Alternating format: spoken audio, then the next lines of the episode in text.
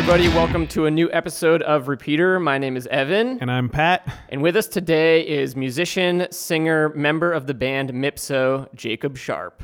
Hey y'all, how's it going?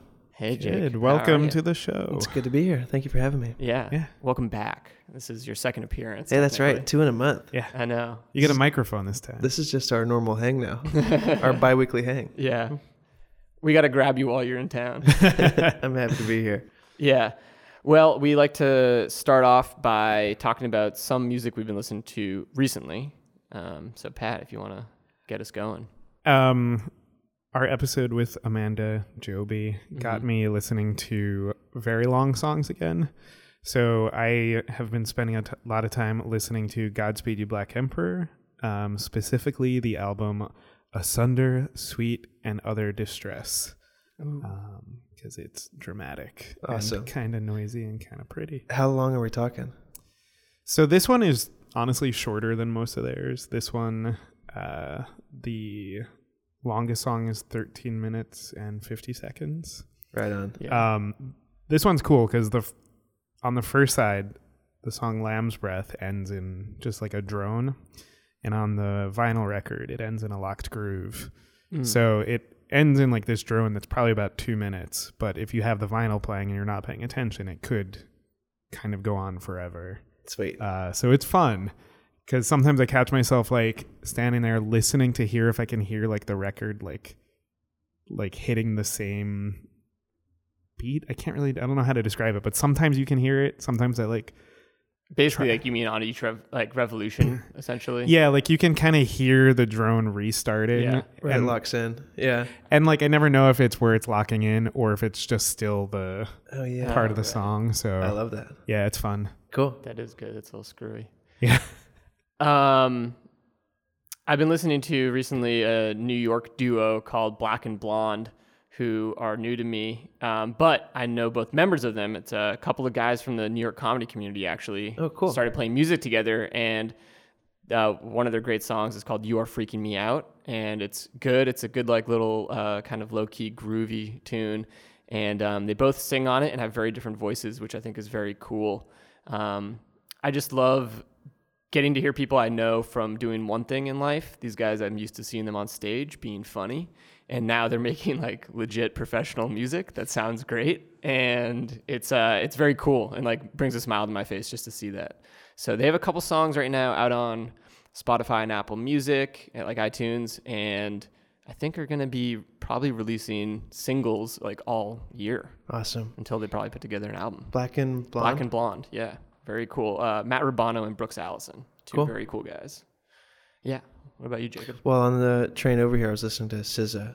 Mm, Is yeah, that the way that you pronounce it? I believe so. Okay, that's the way I pronounce it Yeah. too. Then it's one of those artists that you know everyone's talking about, and I've heard singles from the album but haven't really dug in. Mhm. And I keep on people keep on bringing her up, and I was like, oh yeah, totally, I know that. And then I realized today I was like, that's kind of a lie. Yeah. So I dove in a bit more. It's amazing. yeah. Nice. She, I felt like that way maybe a couple months ago, and then I was like, oh, I gotta just listen. And she's incredible. Yeah, I it's really wild There's a lot on that album. for sure. to really take in. And then she just did a couple she did a couple late night performances right at the end of December where she stripped them down, like orchestrated some of these songs in a way that was just different arrangements than what were on the album.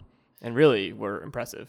The SNL one, I saw that one and was like, oh yeah, whoa, Yeah. right on. Yeah, This is- she rules. Yeah, so that's me. Yeah. What song did you want to talk about this evening? I want to talk about Great Tide from Phil Cook's album Southland Mission. Cool. Let's give a little listen to it.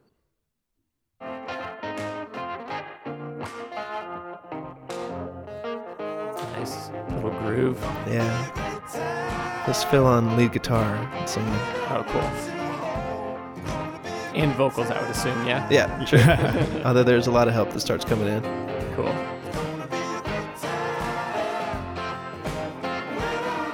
Yeah, this is like a gathering wave of a, of a tune. Yeah. Which is classic Phil Cook. He's he's a gatherer I like that. Sweeping up things kind of as he moves along forward, right? for sure. I know we've said it already, but this guitar tone is wonderful. Man, one of the tone masters. Yeah, it's incredible. Cool. Well, there's a little taste for everybody, but it's a great song and uh, a great album. Yeah. From what I've gathered so far, I've only given it a full through listen probably once, but the song I've listened to a bunch since you told me about it. Sweet. It's great. Um, so we're gonna try to guess why you chose that song. Okay. Cool. Uh, I think that you were a big Megafaun fan, and you went to one of their shows, and at their merch table they were selling this album. Like they had all the Megafaun stuff, but then also a couple of solo records, and you're like, I want to check this out. Bought it, found this song, and then got to this song where I'm just like, this is the best one on the album. Love it. Mhm. Uh, you did mention before the episode started that you know Phil. True. Um, but before that, that was going to be a part of my guess. It was I figured because it's a pretty, it's from a couple years ago, right? It's relatively I recent. think two years ago. yeah. Yeah. Uh, I figured that this was a fellow artist that you would have met out while playing shows and ended up with the album somehow, and it became a staple in touring. Like this, this song, but this album would have just been thrown on in the van or the bus uh, on a very regular basis, and that was how this song came to settle itself in your life. Okay, so you're both right in different ways. when I I'm from Morganton, North Carolina, in the mountains, and when I moved to Chapel Hill for school and started kind of diving into that music scene, Megafaun was the first band I really latched onto.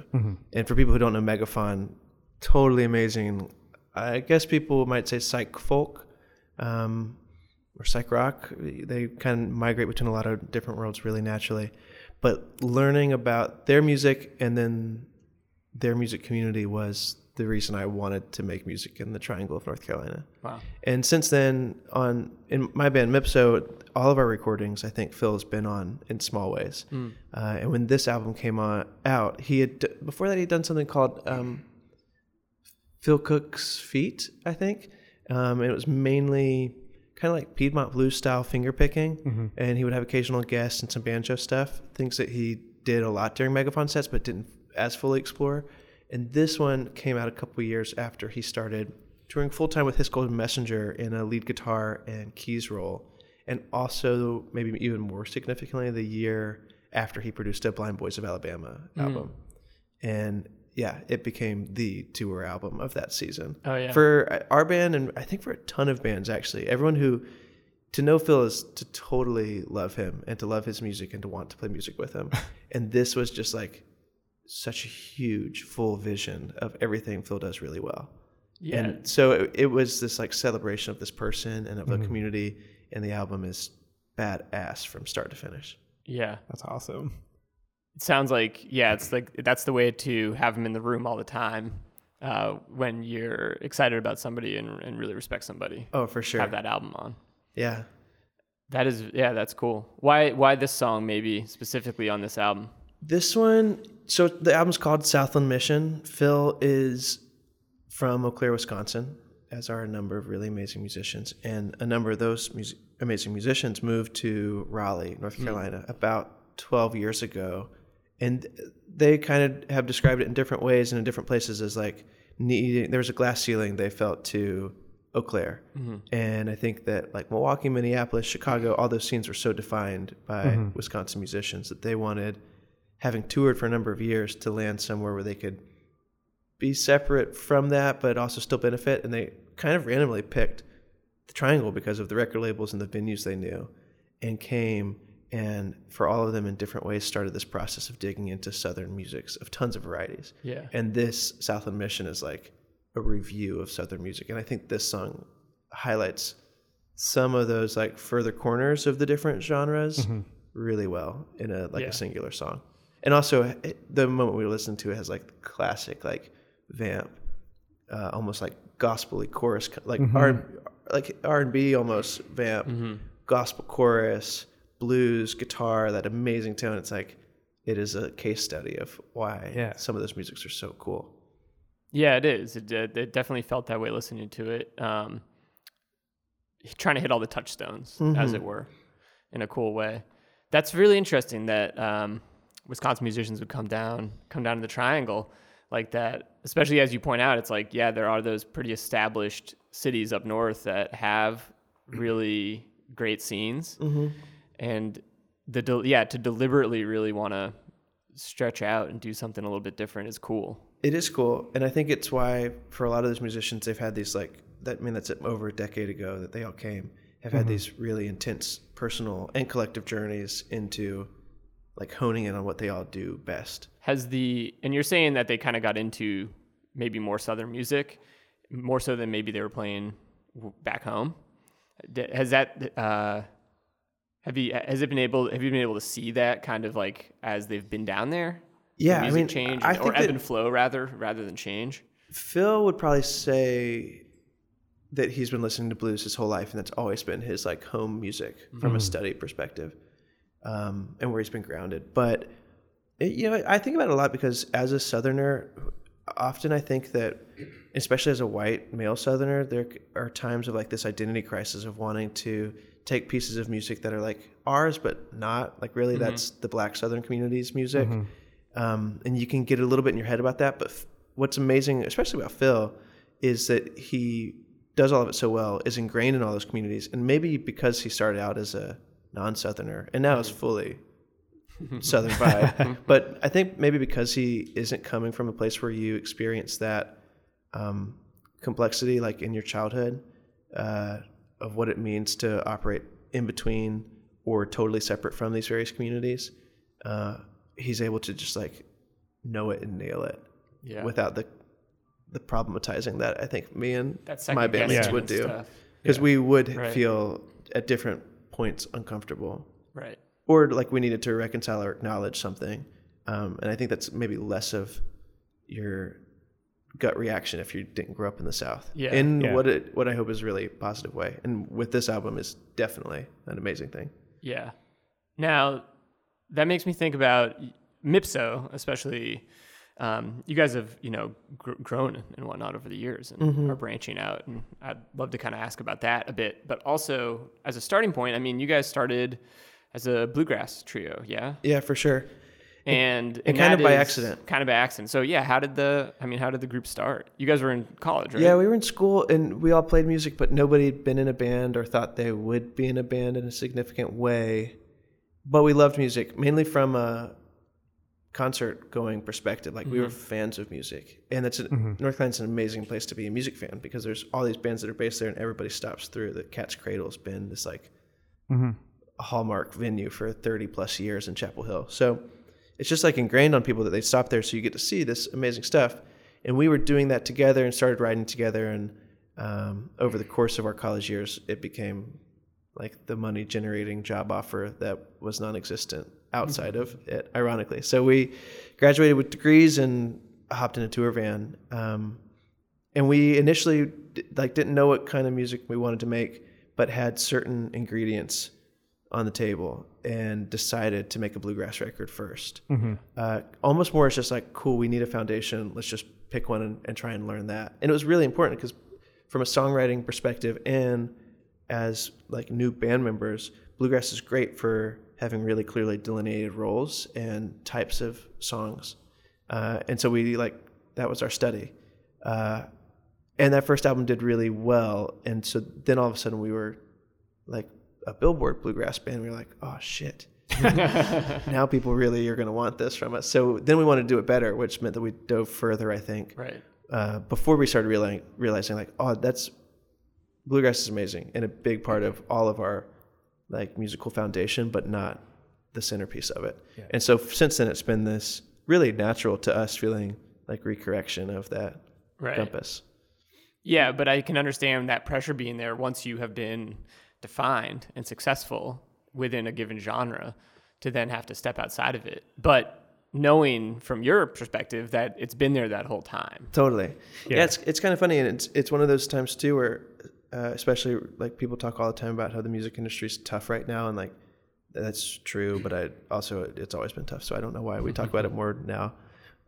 But uh, there's we get tons of feedback from people who used to book us who are like, oh well, you don't fit in here anymore, and so drums. yeah, it's like and which is like right on, cool. If if you want to define your world in that way, do it, and we'll happily be a part of somebody else's.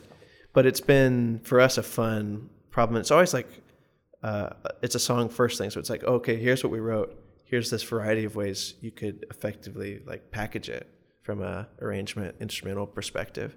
And our thing is always what's the most emotionally like transcendent and responsible way of, of doing it. And Yeah. we don't care if that means that it's a Rhodes organ or a banjo playing whatever role needs to be played. So when you take a song and you have the arrangement Uh-huh. and like you know that you can do it in a couple different ways or like or maybe not, like you just arrange it in a certain way and it comes out and it has that emotional resonance. Do you ever catch yourself thinking like do you ever notice your influences sort of seeping in? Totally. And does it ever like surprise you?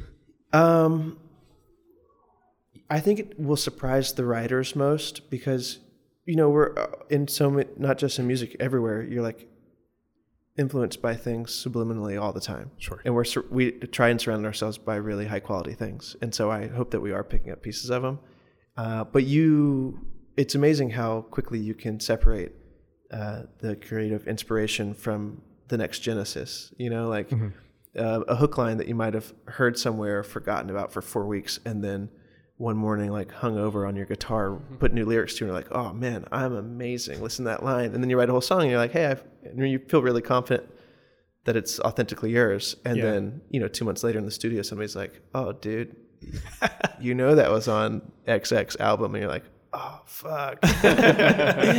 so in that moment, especially, I think that also in the studio we like to for our producers to have a big imprint on us, and all of our producers have, especially um, the last three albums, come from really different worlds, and so we go to them hoping that that influence will be there and obvious, and try and welcome it as much as we can. Yeah. What are those worlds that those producers have come from? The first two albums that we did, the first two full length albums, I guess, were um, with uh, Andrew Marlin from Mandolin Orange, who's a great songwriter and rooted in bluegrass and old time, I would say. Uh, and his band is probably fits more into like the Gillian Welch side of the folk world than the bluegrass side. But he's really well versed in all of it and plays mandolin at an incredibly high level as well as guitar um, and most other instruments. But so those albums we benefited from like that broader approach to string band world from him. Uh, our most recent album, Coming Down the Mountain, actually Phil's brother produced, Brad, who's the bass player and guitar player from Megafaun, and has played bass with like Sharon Van Etten and done stuff with Justin Vernon, and he's been all over that world. But he and, and Phil too kind of pull from like the great American traditions of of songs, from early folk to jazz to Grateful Dead. You know, like that's where their understanding of that energy came from. But we went to him really specifically to flesh out um, the tunes with percussion and and uh, focus on like a different style of groove, things that we wanted to do better than we were, and thought that he would help with, and he did. And then the most recent album that we'll be announcing in like a week is with Todd Sickafoose, who's a um, jazz bassist Oh, Cool. cool. and has for 15 years been the touring member of Ani DiFranco's band.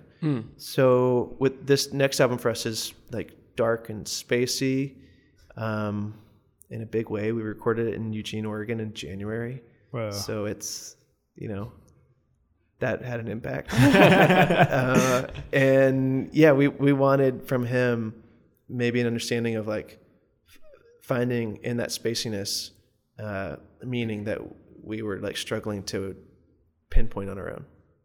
Yeah. That sounds like I mean, it sounds like a really healthy way for bands to approach working together. Kind of everything you just described, whether it's that ability to separate the, you know, the initial idea of a song from the final product mm-hmm. and the intentionality behind bringing in someone that is going to kind of help you do that and do it in a way that is fairly pointed. Yeah, I mean, I ho- I hope so. It's it's interest. It's hard to be in a. I mean, in y'all's world too. I, I bet you see creative, collaborative democracies are like really tough yeah. because egos are huge, and you're not certain what like the path to success is, or even what the path to just being happy and satisfied and fulfilled by what you're making is. Um, and uh, for us, we've found confidence in like trusting ourselves and each other, and by continually surrounding ourselves by people who we respect, admire, and think are in whatever way better than us. Yeah. Uh, and if I think that's like you can't go wrong May- maybe Right, yeah, no. e- even if it's not understood or received as well, I think that you'll be happy from that process and from that growth. Yeah, it's worth accepting that exploration that comes with sort of being open to new ideas or just different ideas. Totally. To like, yeah. And our, you know, our world, it's funny too, because we're talking about records, but for most musicians right now, the centerpiece of your world is live shows Yeah. and touring. And um, that's where the vast, vast majority of like money is. And also just keeping momentum building and like connecting with fans and uh, fans of music. And that's what we want to do and like doing. And I think that we're fully aware, like most people are, that if you do the same type of show and the same type of genre and that exploration 150 times a year becomes old kind of quickly Yeah. and all these new all these new people like show us shed light on an area that a corner that like we wanted to get to you know Yeah. and so now this our little like square room is suddenly an octagon and we're like fuck yeah Do you ever find that like especially going from writing a song on the couch to the studio, that must be like a huge uh, creative process in and of itself. But do you ever find that like when you take a song out on the road, maybe for like a year, two years, or however long, that that song grows and like all of a sudden takes on a new meaning? for sure. Uh, both grows in how it it's performed and thought of like the energy we give to it. That happens almost immediately. We play so few songs like they were recorded because normally they were you know maybe somebody wrote it in the year to two months ahead of getting in the studio.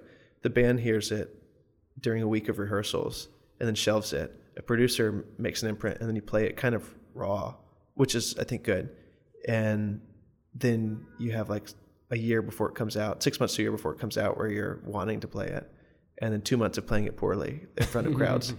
and so during that whole process, you realize that maybe the strengths you initially saw um, aren't as resonant as you hoped, but Yeah. there's these other moments that are. So yeah, we've we've changed grooves, we've changed lyrics, Er- and I and we want to do that. We like every couple months have a heart to heart with songs where we're like, what are you, what's going good for you right now? so uh, yeah, That's really cool. It and which is fun. It, Yeah. it makes it. It's funny to see the difference because so many people come to a show for the first time just based on what they heard on Spotify, Yeah. and so it can be funny when then their first uh, live impression of that, like the 3D version of what they've been interacting with, is so far from what they thought was final and, in, and firmly imprinted. Uh, that's a funny reaction to read, but I, I think in general we have a pretty giving audience. Yeah. Yeah. Well, I always like when I go and see a band and it's a little different Mhm. or a little off. Like I went and saw a band and the guitarist relied heavily on a looping pedal Ah, and he just like got the loop off at one point. Like it was a beat off. It wasn't too bad, but like it was still kind of like this fun little moment of like, yeah, that wasn't perfect. Totally. This is people.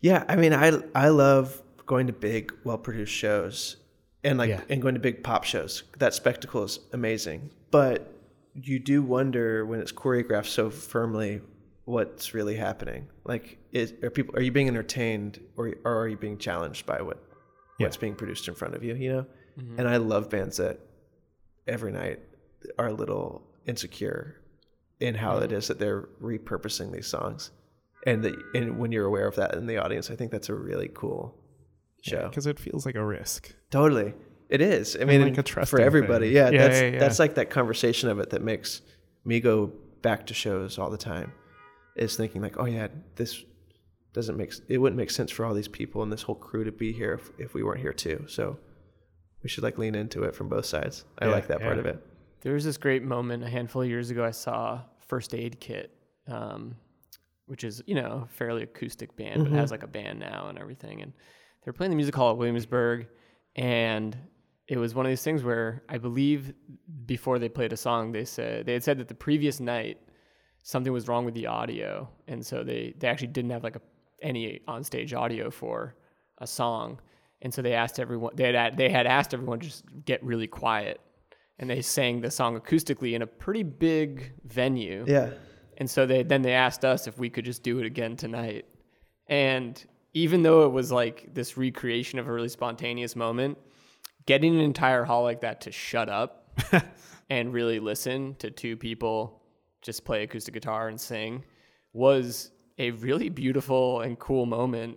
And to know that it wasn't totally contrived, that it was like it's like oh this actually was a mistake last night, and they just realized how great it was. So now they want to recreate that feeling, That's awesome. and it was really cool. We, we've noticed that we do most nights we'll do a moment around a condenser microphone Mm-hmm. where we unplug and like take out the in-ear monitors and make our drummer leave for a couple minutes. And i think to a lot of our fans it seems like a nod back to our origin, which is cool. But to us it's a way of re like dialing in that conversation part of the show of like because yeah, especially like at Music Hall Williamsburg, those shows are normally rowdy. That type of club in this type of city, be mm-hmm. like people are there to drink and have a great time, and, and that's awesome. But I think that you can get a bit beyond why it is that everybody showed up from from both sides of the equation. Yeah. And those moments can be really great challenges of like, how far are you willing to go? Because maybe we can go there too. Yeah. That's awesome. Yeah, I was gonna ask too how taking to the road contributes to that conversation about expanding your influences and expanding, you know, how the band grows and uh, especially musically. But obviously, you're doing a lot of intentional things with producers and just with your own influences. Um, and I wonder, yeah, because the lineups you're playing are different, you know, than they were years ago, and the the places you're playing and all that kind of stuff. Yeah. Well, part of it, kind of like I was saying earlier, when you, we are now five years into averaging, I think 160 shows a year. So we want people to like be emotionally impacted every night, and I think that if you uh, on stage aren't, no, people pick up on that. Yeah. Yeah. So part of it's just like a natural challenge of like, hey, we need to grow and be excited, and to, and sometimes to feel vulnerable, like to be playing an instrument that isn't your best mm-hmm. or whatever. That even something as small as that can change how it is that you approach a tour and stay engaged. But there are tons of like even just like technical production tricks you learn. Like in a big, our biggest shows and our loudest crowds will start the PA um, between five and ten decibels lower than what our like ideal volume is, because people feel uncomfortable when they're from the get go talking over a crowd. Yeah. They don't feel uncomfortable at the end of a show talking over a, a crowd talking over a PA, but they do at the beginning. And if you can make people uncomfortable, then you can bring the PA up afterwards. There's like those little things where, from a technical side, we totally play a game with the audience it, based on what you can read ahead of it, Right. uh, or what you know from the last time you played that room. But yeah, it's, it's it's like a moving equation all the time of, of, what it is that makes us happy and makes our crowds happy too, because we're not immune from like wanting to please people. I think that's a big part of why we play music Yeah. and Now- wanting to connect with people. You know, yeah, like- of course. Well, and in that in that light, um, what's it been like? What's uh, what's your experience been like getting to know and be part of the musician community in the various, I guess, you know, genres of tours that you've been a part of? Because obviously, um, coming today with a song like from someone within that community, and I'm just curious, you know. Yeah, it, it's amazing. The touring community is so tight. I th- I think a lot about how, like, my favorite music and musicians made music together and often in the same place. Mm-hmm. And like the idea of a Laurel Canyon scene happening again is pretty far fetched. And like, I think the Triangle of North Carolina has an amazing music scene. But the reality is that these bands who really love and learn from each other all the time when they're home are on the road the majority of the year and at alternating times. So you see each other more frequently, like, I don't know, in Milwaukee than you do at your favorite local bar, which is a funny thing. Um, but I think that it's created this like diaspora f- effect within the music community of how it is that you interact um, musically and and not, and still try and like be present with one another. And that's been for us probably one of the more rewarding things is feeling like we're have been accepted by a community and also are creating our own Yeah. of these people that you meet at shows or at a recording session or even like so frequently you like walk into a radio station and somebody else's session just ended and you like trade albums and then see each other at a festival six months later and have a beer and all of a sudden you have this like new lifelong buddy who you've just admired from afar forever Yeah. and certainly for us as as we tour now and play with bands that often it's just like manager to manager pieces together tour those relationships become can be really fulfilling. But then especially when it's like we're about to do a tour with Ben Lee. Do you guys know him? Mm-hmm. He's a um, cellist from Kentucky, amazing songwriter, who I remember seeing for the first time like nine years ago at this venue that like five after five years after that we played, but at the time was the it was like Carnegie Hall for a North Carolina musician Yeah. going to Memorial Hall to see this thing and just being floored by this dude. And then years later, like meet him and be like, have this tour idea. And then a year and a half after that, now we're about to set off on the road for a week and a half of like Wow. doing shows and collaborating. That type of thing is just super cool and, Yeah. and magical. And for my group, like none of us thought we were going to play music full time. So there is this certain serendipity to most of these circumstances Yeah.